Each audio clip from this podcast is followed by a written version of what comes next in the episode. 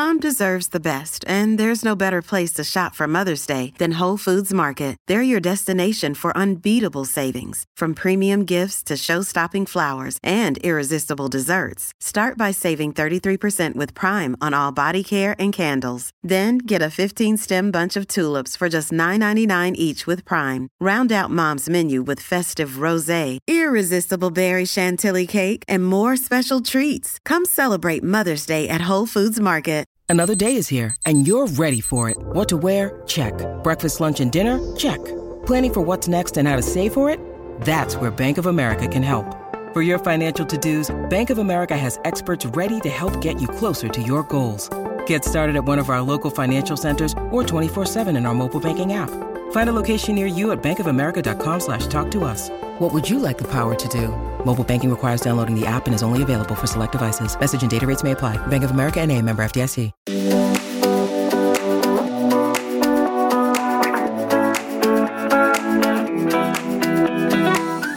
I'm Alice Liveing, best-selling author, personal trainer, and host of Give Me Strength, where we discuss the positives of living a stronger life physically and mentally with the hope to inspire you to do the same. Welcome to Give Me Strength. After bursting onto our screens as the lovable Dr. Alex, Alex George has become so much more than just that guy from Love Island. He is a passionate mental health advocate and campaigner, podcaster, broadcaster, author, and qualified personal trainer. And Alex is someone who I have massively looked up to and learnt from. Through his own personal tragedy, Alex has made it his mission to make mental health education compulsory in schools and has become prolific throughout the UK in his campaigning with charities such as Young Minds to lobby the government to change policy and ensure mental health sits alongside the likes of maths and English on the curriculum. Alex, I'm so grateful for you giving up your time today. It's really wonderful to have you here. We're both talking about how hot it is at the moment, but apart from that, how are you doing? oh, well, thank you so much, uh. Thank you for that kind introduction. And uh, yeah, it's great to come on the podcast. Thanks for inviting me. Yeah, I'm doing, I'm doing okay. I mean, the, the actually, like, let's not complain. The weather, just we, we were just saying before we started recording, just makes such a difference. Like, I think um, being able to go and do things that you enjoy, like I, I've really got back into playing tennis and stuff like that. I think having even just clear days that are just kind of a little bit warm or just a little bit sunny makes a huge difference to your mood.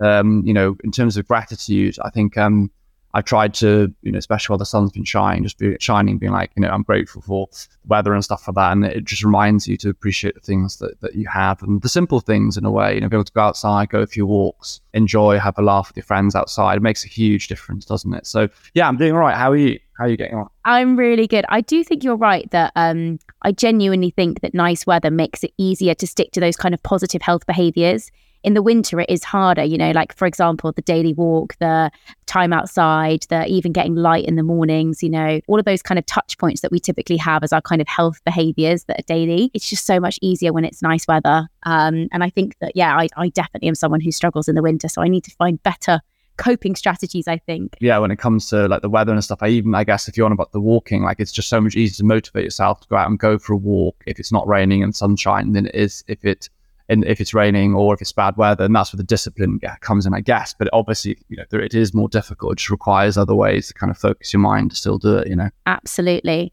Now, obviously, you started your public journey on a reality TV show, and I kind of wanted to start here because I do find this side of things really interesting. And obviously, it's a fairly new phenomenon. I mean, obviously, we start with things like Big Brother and whatever, but but still fairly new.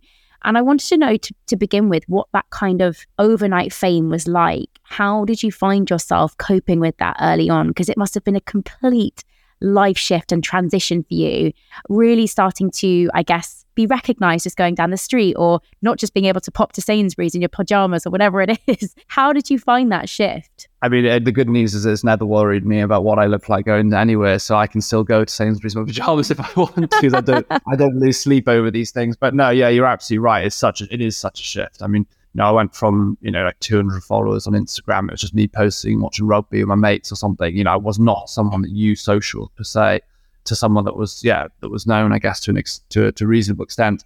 And it happened very quickly. Um, you know, went from nine weeks interval of disappearing and then coming back out from a show and, you know, being, yeah, very, I guess, very well known to, an, yeah, to, to quite an extent. And, um, yeah, it does change, you know, changes things in your life. You, have to think about things that perhaps you haven't thought about before. You know, if you're going to post something, say on your Instagram, it's not just going out to a handful of mates. It was such a shift. And, you know, I was uh, working in a hospital. My day was basically a structured routine of a shift that I'd go in at like eight in the morning, come out at six. I knew what I was doing in my day. I guess the sense of uncertainty was was so different. Like, you know, you go for me anyway, I decided on a career to be a doctor.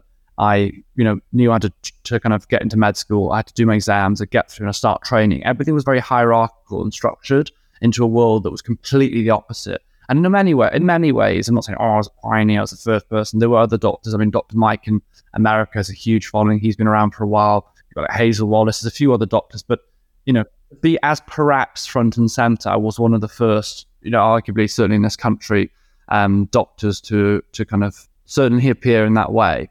Um, so that was kind of scary for sure.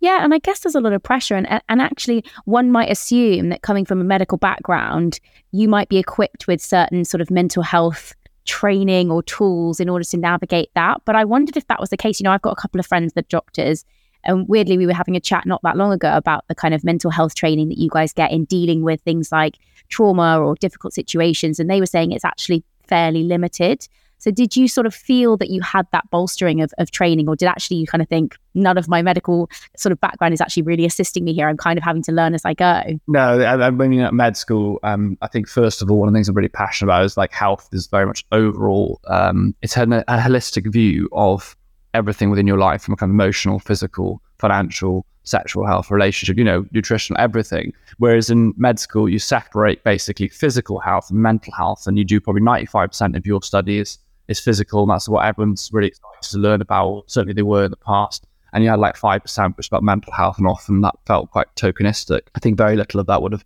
been of any assistance at all. You know, I, I started learning about my mental health probably first in actually mental health in general uh, in fourth year med school. I think it was a time for me where I kind of got to med school, really enjoyed my studies, and then in the fourth year, I was sent on placement um, to an area away away from my friends. I was even further away from my family. So for family. So, for context, I grew up um, in West Wales.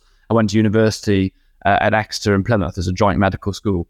And I was on placement in Truro, which is even further west, beautiful part of the world. And when the sun's shining like this, it, must be stunning at the moment. But, you know, and, and that's amazing. But when you're away from your friends, your routine, your family, you can quickly become very isolated and lonely. And we know that loneliness is a very, very serious issue. Um, loneliness is as bad for your health as smoking 15 cigarettes a day which sometimes shocks people, but I think really brings to life how important it is. And anyway, in that period of, I guess, isolation, I became quite depressed. Um, I started sleeping awfully. My exercise went out the window. I wasn't seeing friends. I just really became lost. Um, and eventually, I got to the point where I was like, "Wow, this is really bad." And I um, I spoke on the phone to my mum, and I kind of I've been holding it in, and I said, "Look, man, I'm not right. There's something, you know, I don't feel right." It all came out. Was a huge outpouring, which was actually very cathartic. And there was a huge release of energy um, just doing that, just talking and sharing it with one other person. This problem wasn't just one person now, it was shared between two. Um, and that felt huge for me, a huge moment. But it was kind of sad because I never felt that I could go to university. I was very afraid of going to going to the university about it because I thought I'd be judged for it. I'd be held back, or there'd be a, be a big issue. It might affect my progression and so on. So I didn't speak to anyone professionally. But what I did do is consider, hang on, like, am I living a life that's conducive with actually feeling healthy and well? So what I did is I went, do you know what? I'm going to start going to bed at 10 o'clock every night, get up at seven. I'm going to go for a morning walk. I'm going to start training four days a week. Create an exercise plan. So coming out of the show, I guess I was kind of really leaning on the stuff I'd learned um, from, from my experience at university. Um, and from then on, I, I went back to um, to frontline work in A and E. So for people that weren't aware of you know what I was up to, I, I went on the show. I think 2018. I pretty much within six months went back to A and E. And the great thing about that is it gave me that sense of purpose, that grounding. And I I really felt from that time on, I was like, you know, I, I have this platform. Let's do something that is genuinely useful and gives me purpose. Because I felt quite lost immediately in the first six months. Because like, what is my purpose? I've always been a doctor. That's been my thing. I love health. I love learning. I love education.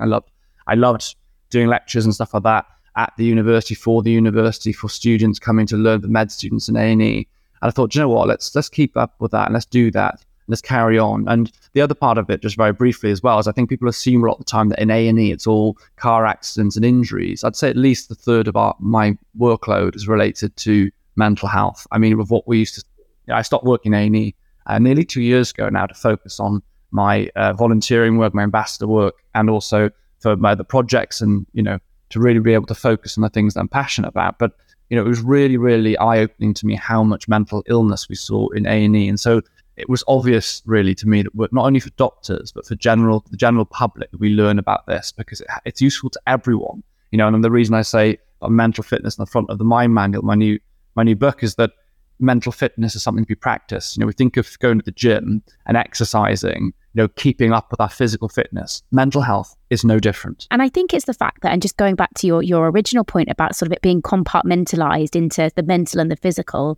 it's that for so long we've been taught that they are such separate things. And, you know, one is massively normalized, one is uh, uh unfortunately still massively stigmatized. You know, even you referencing the fact that you didn't feel comfortable enough to go to your university and say, I'm struggling, I need some help, you know, and yet say you'd broken your leg, the first thing you do is go, guys, I've broken my leg, I need a little bit of assistance. It's just, it's so interesting how we see those things as such separate entities. And, um, and I think you're absolutely right in the sense that, in the same way that I go to the gym and I strengthen my muscles because that gives me longevity and stress relief and whatever else it brings me on that day, the same can be said for exercising our our mental well-being kind of doing that in a really practical and and, and almost a mitigating way in the sense that rather than it being a um, you know, meeting ourselves where we're at in terms of when when things are really bad, then putting those practices in. It's like, hang on a second, you know, all the stuff that we do to to you know stop ourselves from getting ill or protecting our immune system, whatever it is, uh, we can also do for for our mental health. I guess one of the things that I find you know, really challenging. And, and this is you know, a huge part of what you now do is really destigmatizing, particularly men, male mental health. I actually, I, I, watched one of your videos just this morning um, around kind of recognizing the signs of depression in men. And I was a little bit embarrassed to say that I didn't know some of those signs. And I wasn't really aware of the fact that those actually might be warning signs of depression.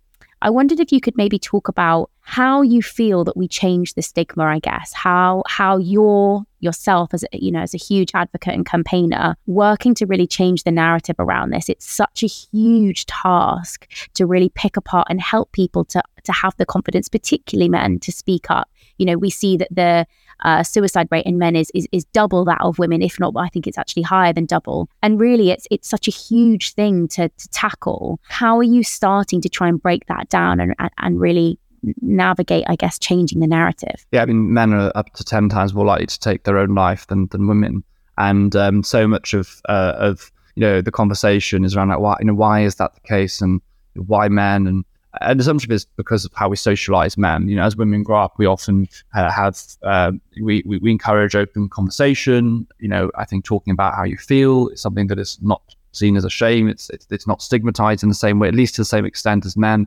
Whereas men are brought up the idea that you know, man up, you know, grow some balls, you know, don't be a girl, kind of harmful, um, toxic ideas really. But if you if you if you socialize men to essentially believe that uh, showing uh, showing emotion or showing vulnerability equates to weakness, then they're not at their weakest moments when they truly are feeling weak and very vulnerable and feeling very unsafe, maybe men- unsafe mentally. Then they're going to really struggle to open up at those times and say, "Can I get help?" Let alone when they feel strong. So if you're feeling really, really great and you've been taught all your life not to share about your feelings, even if you're feeling really brilliant, it can be really scary to go, "Oh, this is how I feel." Yeah, that's that's from a good place, let alone a difficult place. And it's interesting because, well, again, we separate mental and physical health, which I think is, uh, in the long term, the goal should be to unify for many reasons. I mean, good example is, you know, if, if anyone listening imagines when they've had an exam or they've gone to do an interview, they felt nervous, right? So they've thought about this interview they're about to do.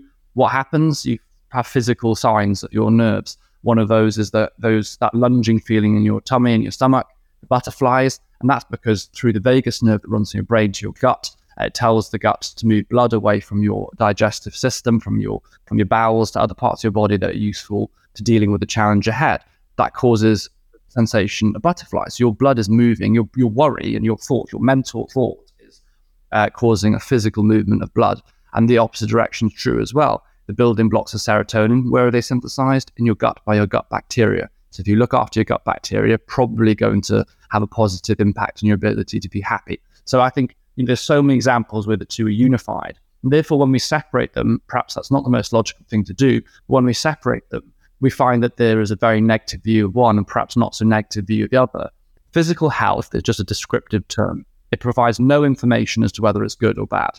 Nothing at all. You could have amazing physical health in between or ter- terrible physical health, and mental health is the same. But when you Google mental health, you find grayscale images, head in hands, negative images, and physical health offer often very, very difficult. And you know, so much of what, uh, so much of my challenge, I guess, as being an ambassador or someone, an advocate, I guess, for mental health is, is, is, twofold. First of all, yeah, we need to improve services and access to support. We need to make fund, make sure funding is in the right places, make sure people can get the help they need when they need it. But they also need to feel able to approach and get that help. So a lot of men, we know this from very many studies, um, shows that even if there is fantastic service available, they can they can, ac- they can access support quickly. That at least half of the time they won't they won't access that support even if they really need it. Why is that? Well, it's because of stigma, and I think it's lack of education around uh, mental uh, health and indeed illness. And I think through education at school, through destigmatizing, teaching about emotional literacy, so understanding thoughts and feelings, learning how to kind of decompress, learning how to depack your thoughts and feelings, and also be able to understand that your situation, your mental state at the moment isn't fixed for life. That actually, even if it's great now, it might have there might be days that they're difficult and you need to deal with those, and vice versa. And that's really important because when people are in dark moments, it's understanding that you're not locked in that for your life. There, there can be days and you've not lived all of your best days. There are plenty of opportunities for happiness, for enrichment, for peace, for fulfilling, for purpose, for, for purpose in your years and time ahead. And I think that's what we've got to really work on is that breaking that stigma, uh, removing uh, shame, making sure that young boys are brought up with positive reinforcements around vulnerability equ- equating to strength, which it does. We know that the idea of resilience isn't about bullets bouncing off you. It's about being able to bend and flex with pressure, bringing in support externally, having um, you know women and men and other people in your life that you bring in to help you having coping mechanisms that are healthy, being able to vocalize your struggles, that is what gives you true resilience. You know, and I, I feel, you know, talk about masculinity. I'm a very sensitive, open person. There's very little that I don't share. There are boundaries around parts of my own personal life, but in general, I share a lot of it, especially when it comes to mental health. But I feel that I'm very masculine and I feel that I'm very, very strong. I don't, I, I feel that I, you know, I, and I, I, you know, I can say this given a lot of stuff that I've been through and endured that, that I am very resilient and I'm resilient because I'm vulnerable. And I think that is a really important point. And I hope that's something that we can, you know, I, I wrote a better day for children, and so much of that in there is trying to really kind of refocus, re-educate, and you know, reimagine what it means to be strong and to be resilient. Absolutely, that was such a brilliant answer, and I completely um, relate to, you know, you sort of saying that you are very resilient because you are vulnerable. And I think that that's something that I think all of us are slowly learning is that, you know, even in the connections that I make with friends and with, you know, people around me, I actually find I, I, I deepen my connections and I am a better person for actually being more vulnerable rather than less and letting people see that. And actually, on that point, I think it's a really interesting conversation to have. My my audience and the podcast listenership is is, is skewed towards um, you know being female heavy.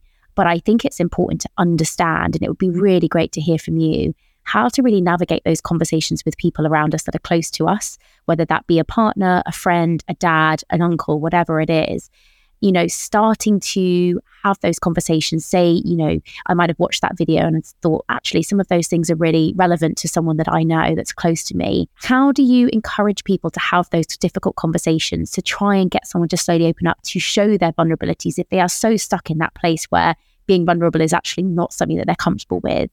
you know, how do you start that drip feed of them just starting to open up and, and hopefully creating that conversation? Yeah. So uh, one of the first, one of the most common things I get asked, and you know, I travel, I, I, travel far and wide really, and I speak to a lot of people. I do a lot of talks, talk to a lot of people about this topic, and it's very common that people say two things to me. How do I recognize when someone's struggling, like someone in my life, colleague, friend, daughter, you know, whatever, someone in my life that care about struggling? And secondly, how do I approach the conversation around it? And you know, you referenced the, the video I made around five hidden signs of depression in men. And the truth is, the truth is, you don't have to know all the signs of depression or anxiety or those things at all. The key thing, if you actually watch that video, really is noticing change. That's the biggest thing. I would say is that how do I know someone's struggling? There's two things. Notice how they've changed over time. If you've known someone for a year, two years, five years, ten years, you know what it is, what they're like, whether they're introverted or extroverted. You know whether someone that's really high energy, whether someone's a bit more quiet, and it's noticing that shift and change in their energy, in their presenteeism, in their in their, their, their both their verbal and non-verbal communication. If that's changed, you probably your gut instinct will tell you something's up, and that's the second part of it. Is just trust your gut. You know, um, your gut instinct is amazing. We always talk about that sixth sense idea, and it's absolutely true. Trusting your gut will allow you to realize a lot of the time something's up. So there's a three-step approach that I, I, I advise people use to having conversations around, you know, str- people that are struggling with mental health or approaching conversation where they're worried. First of all, starting with that thing, trust your gut. First of all, starting with that thing of trusting your gut. It's so important. If you are feeling there's something not right with my husband or I just don't know, like something something isn't quite right here, trust. It's almost always right. Second of all is ask twice. So Time to Change started a campaign called Ask Twice. And it's because a lot of the time as Brits especially, if we say, How are you doing? Oh, Alice, how are you? Yeah, yeah, I'm fine. You've had the worst day ever. Imaginably, drop your coffee, you tripped over a cow and think that you missed your tube, everything's gone wrong. But if I asked you, I'm fine. That's what we do. Okay. So asking twice is saying, actually, Alice, I know you say you're fine, but you know, my gut is that things aren't, you know, you don't seem yourself. How are you really? And then you're immediately removing and wiping that away, that kind of you're clearing that table almost of all the kind of barriers in between of like this Britishness and this kind of like, are they really asking or are they just kind of making conversation? And it, allows that person permission to to actually share. It makes them feel seen. So what I'm saying to you in that situation by saying, Alice, you know, you don't seem yourself. How are you? Are you sure you're okay? I'm saying to you, I see you.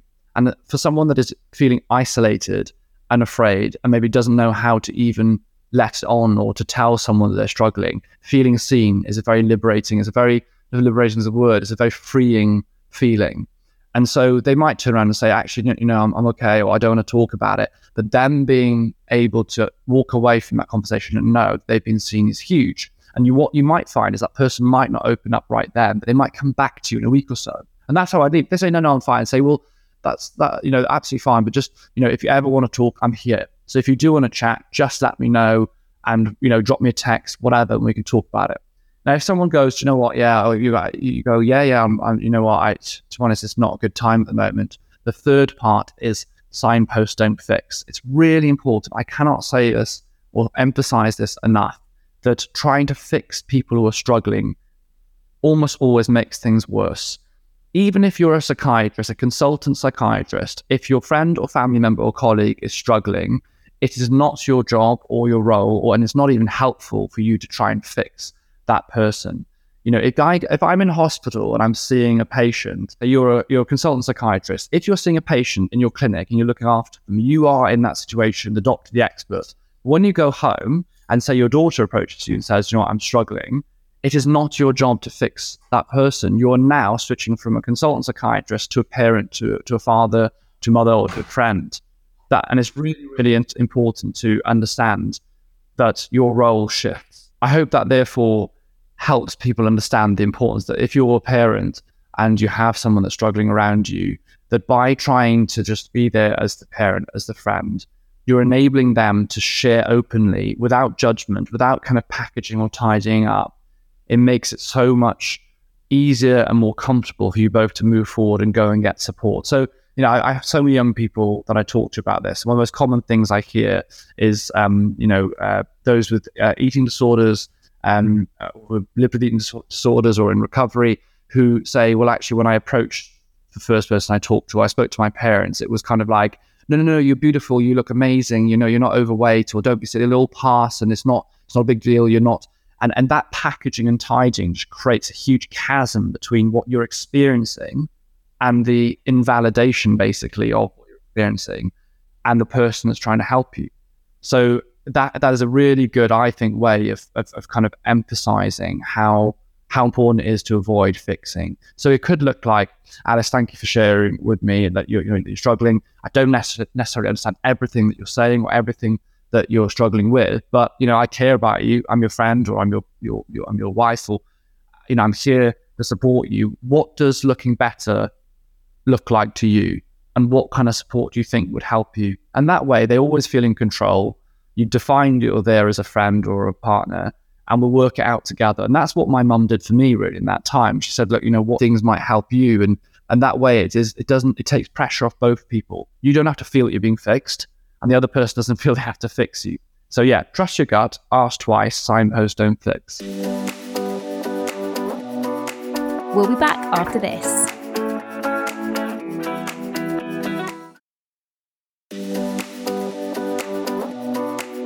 Welcome back to Give Me Strength. One thing I just wanted to address with that, and this is something that someone that was very close to me that, that struggled with mental health. And I was always told, you know, they've got to want to get better before before they, you know, before before you start trying to get them there. As in everyone around them can be willing them to get better, but actually they've almost got to come to the the kind of reality that they that they need to do that for themselves.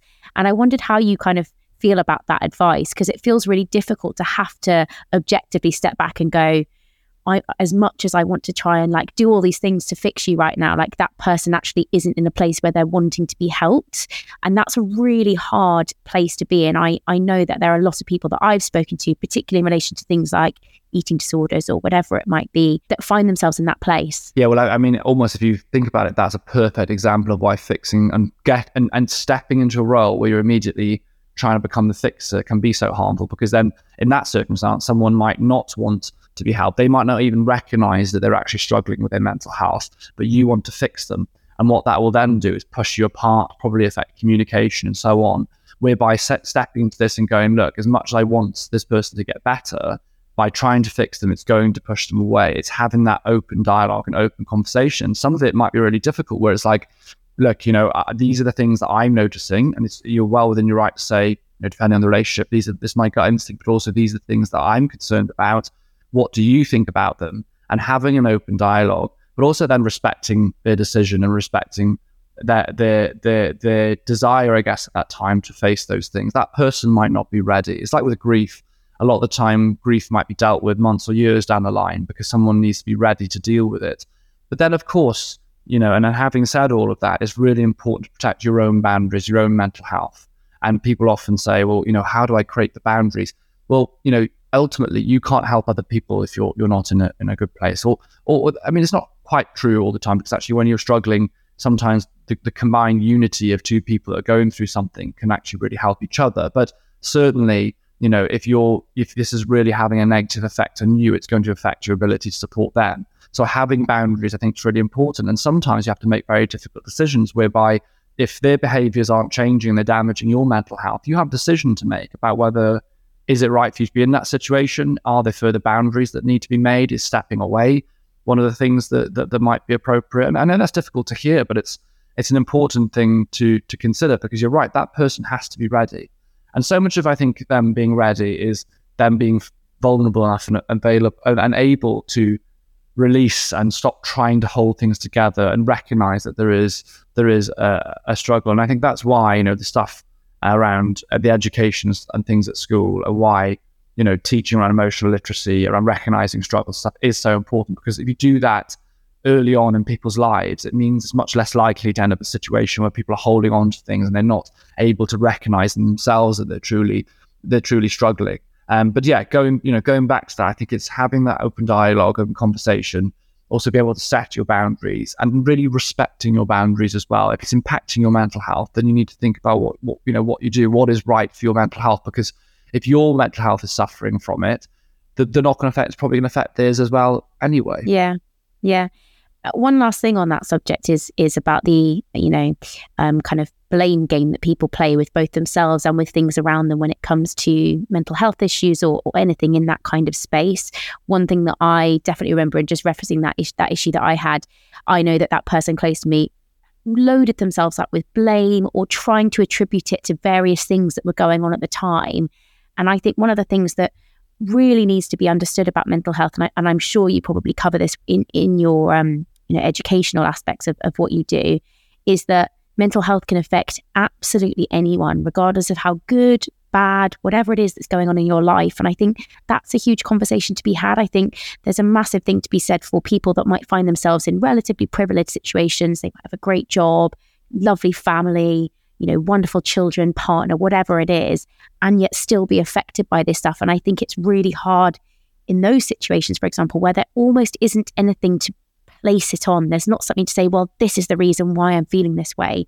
To sort of say, regardless of all of that stuff, it's still okay. Well, I think you know the thing to remember, and I and I I I try and and it sounds I never mean it in a patronizing sense, but I mean it in a cognitive like awareness sense of people going like, right, are you like, do you really and truly see this within yourself that you know if you if you have a heartbeat, which we do, sat here chatting away, then we have physical health, right? And if you have a heartbeat, you also have mental health. You have it. You all have it. It's not something you choose to have or not have. If you're cognitive, if you have thoughts, if you have feelings, if you think, you have mental health. And therefore, if you have mental health, which we all do, you're going to be open and you're going to likely experience a full range of, of, of mental health. And that's all the way from amazing mental health all the way to real struggles. Now, I'm not saying everyone will experience mental illness, but I think most people will go through times in life that are tough. I mean, I, I don't believe, I, I see mental health spectrum, and on one side you've got perfect mental health, on the other side you've got severe mental illness.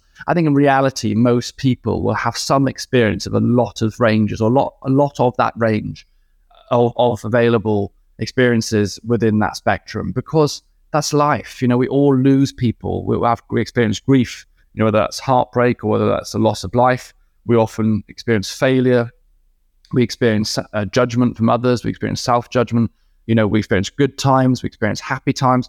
We, we all experience a lot of rate, a lot of that range of, of, of mental health. And I think that's, that's the thing for me. And that's why it's so important to learn about it, even in the good days, because you have no idea what will happen. And, you know, you could have, um, you could have a, as I say, quote unquote, perfect life, great job, great family, the kids, everything's brilliant and then the next thing something happens like that something changes in your life and all of a sudden you're plunged into into a difficult and you know dark place you know like i guess when my brother died you know i, I wasn't was, i was coming out of the pandemic it wasn't exactly sunshine and roses at the time but my mental health was okay.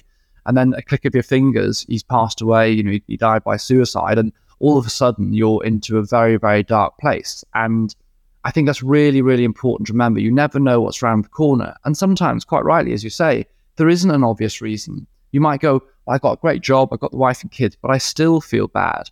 And that is often because there are a lot of things that come into play about where you are with your mental health. And the things you do each day actually really do matter. And I think sometimes people really dismissively overlook the day to day and what is going on in each day. So you might have a great wife and a nice house and great, the kids are brilliant, but are you are you stressed all the time? Are you overworking? How much sleep do you get? What do you eat? Are you feeding your gut microbiome? Are you drinking too much alcohol? You know, how often do you actually move your body? Are you keeping up with hobbies? Do you feel connected to friends and stuff? Do you feel a sense of connection outside of the family home?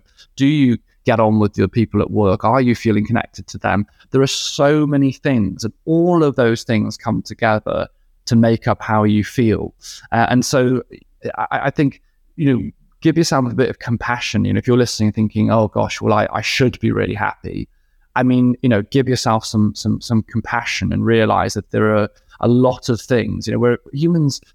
You know, we're we're, we're basically many pieces of a, a jigsaw that come together to give that full picture. And there is a lot that goes into play and goes into actually how you feel at this very moment in time. But the good news is is that you know what we do does matter. And that means that there's actually really positive things. You're not you know there's very few people who are subjected to a certain illness uh, in terms of their mental illness and for life that is it. You know there are there are people with um are people say with uh, bipolar disorder who you know we might need medication. There might be people with depression that struggle to be off medication. And that's that's that's not saying it's fine in terms of their experience but there's no shame in that at all. And even for those people that you know what you do each day it still matters. I mean i've been on medication I'm off it now. I was on it for 18 months to two years. It was a huge part of keeping me whole and keeping me going and allowing me to access all the other range of things that I needed to do in my life. But the good news was is that by doing, you know, thinking about my getting up and having my routine, having my cold shower, going on my walks, you know, having therapy, you know, in going to the gym, having my movement, having good network friends, by investing in all those other parts of my life, it, you know, it meant as a whole, together with the medication, that I managed to get so much better to the point where I came off the meds. Now, there's no shame of staying on meds. If I needed to be on them for life, then so be it. But what I'm trying to say is that, you know, there's two things. Number one, that you might have be having a great time and life might be great, but you never know what's around the corner. And sometimes your mental health might slip without having an obvious cause as well. But secondly, the really good news is that you really can build it up. Mental fitness is there, you know, and it takes time, it takes dedication. You know, you you know, you've obviously been in the world of health and, and fitness for, for for a good good, you know, a good deal, you know, good amount of time. And you know that if you if you didn't go to the gym for six months, your strength would go, your cardiovascular fitness would go. You wouldn't go in and lift the weights that you lifted six months ago. You haven't trained for six months. And what that means is it requires dedication, discipline, doesn't it? You know, it requires discipline. It's easy to go out for a walk now when the sun's shining. When it's raining and not nice in winter, it's harder. But you know, I think some of the things that we missell or misrepresent in, in, in the well-being industry at times is that well-being is fluffy and easy. It isn't. Therapy is hard work. It's tiring. Exercise is physically hard. It's obvious. You go to the gym, it's exercise. Being disciplined to get up and go for that walk. Having a cold shower requires you to stand there in a cold shower. I'm just picking a few examples, but very few well-being are genuinely easy but the hard work and discipline over time does pay off. And I think that that is the crux of all. If you give yourself permission to understand this won't be easy, but because it's because and like like many things are in life, because it's not easy, it will be worthwhile. It means you're much more likely to stick at it. And you're much more likely to realize that benefit over time. Such a brilliant answer, Alex. And I think actually, um, as with with fitness and the things that I you know deal with in the fitness world, um, things don't come overnight. So we want easy, quick fixes, unfortunately, and and that and that's to be understood. You know, I get why people are like that. But when it comes to both the physical and the mental, nothing changes overnight. Even you referencing, you know, you start start putting these kind of daily practices into place, but it's a good two months before you actually start to see the benefits of that.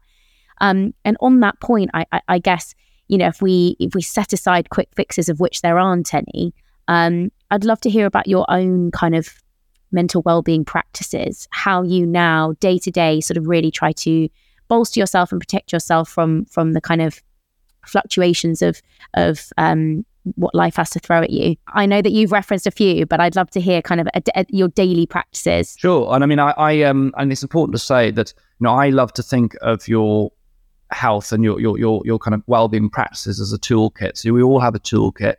Mine is going to is going to vary slightly to yours. It might vary quite a bit, might vary a little bit. It's all going to be different. But building your own toolkit, understanding what's in there and what works for you is really, really important. And the other note I would say just before I start as well is recognizing the harmful tools in your toolkit. Not everything you do every day for supporting or de-stressing is going to be helpful. A great example is alcohol. So it's a great example of something that is in a lot of people's toolkit and they reach to very often to de-stress, but actually causes more harm than good. And I find it is really interesting. There's a recent paper that um, uh, studied cortisol levels or stress hormone levels in relation to alcohol. And a lot of people say, well, alcohol helps me de-stress. Well, even if you have three glasses of wine a week, your baseline cortisol levels are higher than if you had no alcohol. And that is a direct marker of stress and inflammation in the body. So it doesn't it doesn't reduce stress. So it's just an example. That's not a demonized drinking. People enjoy it, and people a lot of people have a very good relationship with alcohol, and that's absolutely fine but it's just recognizing maybe when is that becoming a problem? Or when not in terms of the necessary addiction but when am i actually leaning on this tool too much? Or this tool i'm using it to de-stress but actually is making things worse. Is, is definitely worth thinking about. And you know the mind manual really i put that together to help people create that toolkit and understand their own mind. So i'm going to talk about my own experience but in, with the caveat that everyone's be different. So i get up at 6.30 almost every morning. Routine is important. You know you're very passionate and a big advocate around sleep. Um, getting up the same time, going to bed at the same time is really important. Ultimately, our, our sleep cycle isn't designed to deal with big fluctuations. Um, it wants to kind of know, our circadian rhythm wants to know when it is we want to get up and when it is we're going to bed. And we'll probably vary 15, 20 minutes in terms of when we fall asleep and when we wake up. So that's really important to me. I get up at 6.30, I get in the shower, I start with a hot shower, and then in the last 30 seconds, I turn to cold. Uh, it's a really great way for anyone that wants to start having cold showers. It's really hard to jump into a cold shower. It's much easier to start warm and go cold and count for 30 seconds. Uh, cold water therapy um, helps boost dopamine in your brain, which is a reward hormone. It helps boost uh, endorphins and it gives you also a psychological boost in the morning because you've already overcome something You know, no one really wants to have a cold shower, but when you turn it onto cold and you overcome that challenge, you've already achieved something. You probably haven't even left, left your bedroom yet. Um, another thing I'd say as well is a great talk um, by that captain who said, "Make your bed in the morning. Make your bed in the morning." It is one of the best things to do to start your day in routine. It means that it is signaling to the universe and to yourself that you care about the details. If you get up and you leave your bed messy, what it means is that the first thing of the day that was a task for you to do, which is to make your bed, you haven't focused on the details. So take a few moments, make your bed, and start your day properly. I then um, grab a coffee, grab Rolo um, and my dog, and we go out for a walk. And I do that walk every single morning, rain or shine, because it is absolutely vital for me in my day. It means I get blood flow into my brain. It means I get movement in my body again, boosts endorphins. It's grounding, being out in nature. The routine is amazing. Again, there's a sense of achievement that I've done my walk. That morning routine is quite simple, really. Get up at the same time, have a cold shower, grab a coffee, go for a walk. That starts my day. And bookending your day is, I, I think, a really important thing. So having a solid start and a solid end. So then in the day, I might be doing all sorts of stuff. You know, it's chaos a lot of the time. As you well know, this world can be. So in the day, I go and do my things I need to do. I try and fit a walk midday if I can, ideally, but sometimes I can't. I have my day. And at the end of the day, I bookend it with exercise. So I generally go to the gym or play tennis or have another walk or go for a run at the end of my day. It bookends the stress of the day. So you start your day in a positive frame of mind, you end it by closing the stress cycle and closing that stress loop, and you exercise. Exercise is a great way to release stress, to let go of the day. I then try to have you know, a balanced meal at dinner. I then try to do something that I enjoy in the evening. So, um, as we're recording this, I've got a singing lesson tonight. I like doing. I, I, I don't sing for anyone else, but I'm learning to sing. Oh, I love that, Alex. I'm, I'm doing, literally I, about to start singing lessons, so it's making me really happy hearing that you're doing that too.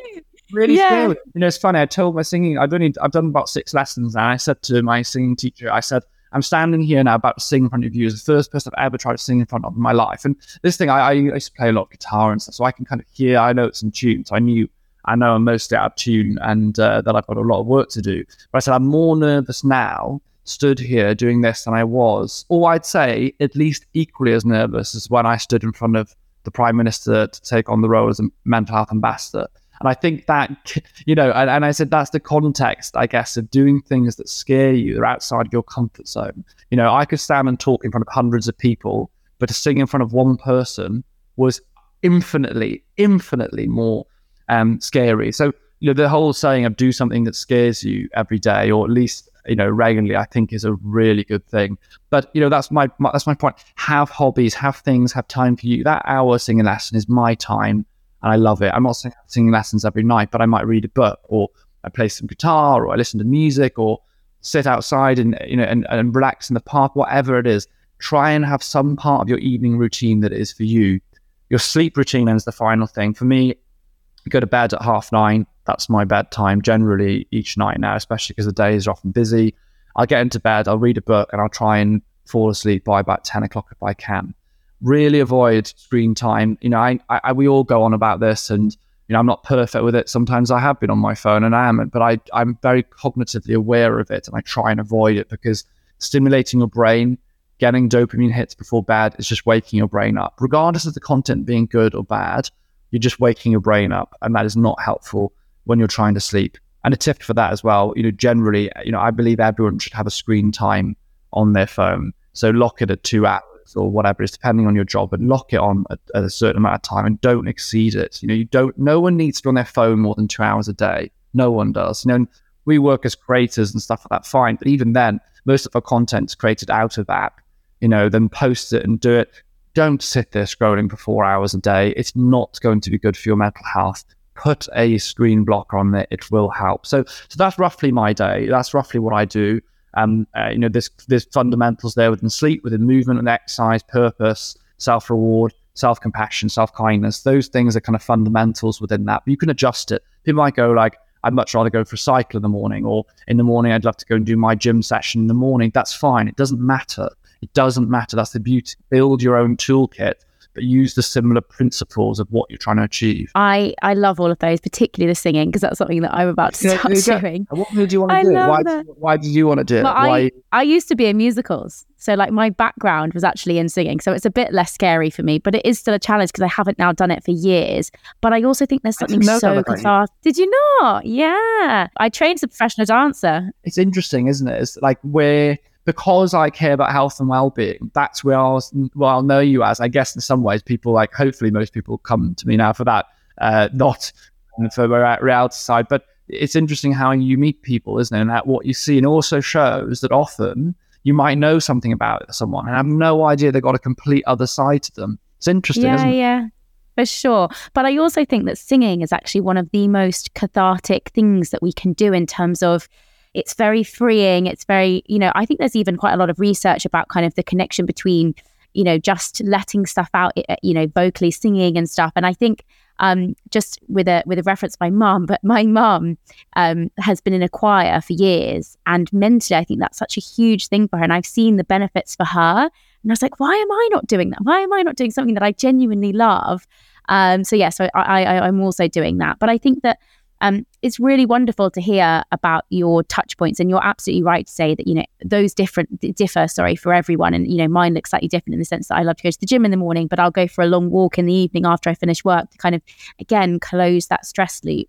Um, but I think that you know what I've learned from you today is is actually that um, and and completely as you say and I think sometimes we can be kind of lulled into this false sense of thinking that well-being is very fluffy and very you know lovely and it's all the kind of nice things and and, and it can be all of those things but it also is about the kind of mundane the basic the everyday the compounding of behaviors that we do time after time after time that actually get us to a place of resilience rather than it being kind of you know booking into i don't know something that looks very wonderful and lovely, but might just be a once in a blue moon kind of thing. I think that um, my my previous modus operandi was to just throw money at the situation and be like, oh, I'm going to have a massage, oh, I'm going to go and do this. And it's not to say that those things aren't great, but I do think that there's often in the stuff that we do every day, the free stuff, the the kind of the, the stuff that we can really commit ourselves to on a regular basis that that, that, has the most benefit.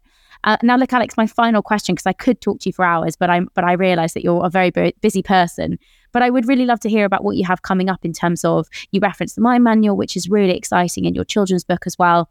Um, but also with your with your kind of um, campaigning, I'd love to hear what you have on the horizon and, and and really what people can start to maybe engage with you on or help you on or whatever it is. Well, just on the just on the note of what you just said, I think it's so important as well. If you're going to do things in your daily routine, attach things that give it a sense of reward or help you with your discipline. So, for example, if people are going to go do their morning walk, have listened to your to your podcast while doing it. I mean, the, the, attaching things that feel rewarding, you know, and that's exactly I started the Stompcast, um, which is all about getting people out walking. It's broken up into three parts. So, walking um, in 20 minute sections. So, you can attach it to your walk to work or whatever. I have an interesting guest on, we have a chat and we go for a walk. So, the Stompcast, uh, another example. And, and I that premise came from the fact that I often listen to podcasts when I'm walking. I think, well, I enjoy that. It makes it into a treat as well. So you're getting the visual stuff, walking and moving, but also you're learning or you're enjoying or, you know, so try and think of ways you can make, as much as I said that discipline is really important, but give a sense of reward to what you're doing, you know, and remember to give yourself a pat on the back as well. You know, if you're sticking to these things, like, you know what, I'm doing really well. Um, in terms of things I've got coming up, the main focus for me at the moment is getting early support hubs funded. So early support hubs are um, uh, designed to be for under 25s, walk-in support, a holistic view of health, 360 degree view, um, thinking about things like financial pressures, thinking about education, thinking about things like therapy, getting people back into sport, into communities. And it's really about getting in there early and having early intervention because at the moment people wait far too long to get help. So the government, I've been asking and I've been working um, the last two or three years to build the case for the hubs, and I hope to get that done.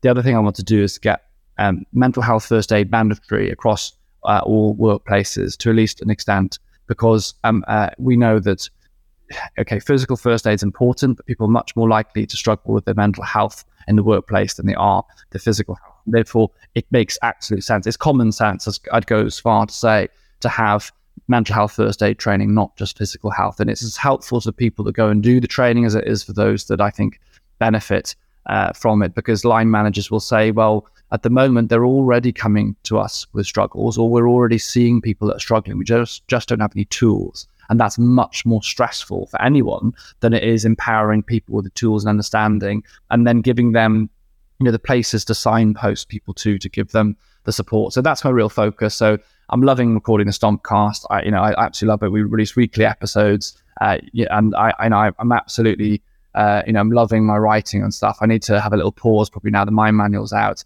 I'm gonna have a little pause. I'm focusing on doing my um, mental health masters that I'm studying at the moment. So I've kind of got those things going on. But yeah, just amongst everything, just trying to live and you know, I, over the last few years, I've also really, really developed a lot of boundaries in my life. Like I, I, I, as much as possible, work within working hours. I try not to work many weekends, but in general, I, I'm trying to have a, a, sustainable life for myself where I'm actually looking after myself as well as I'd like to. That's absolutely something that I think we could all be better at. I know that, yeah, you, I, you can spread yourself to thing and you cannot, my, as my mother always taught me, you can't pour from an empty cup. So you got to fill yours first. Alex, I cannot tell you how lovely this chat has been. I really appreciate your vulnerability and your sharing and just your excellent advice. So thank you so much for giving up your time and coming on. And we will put the links to all the things that you've mentioned in the show notes so people can access that there. Thank you very much for having me, and I'll see you very soon.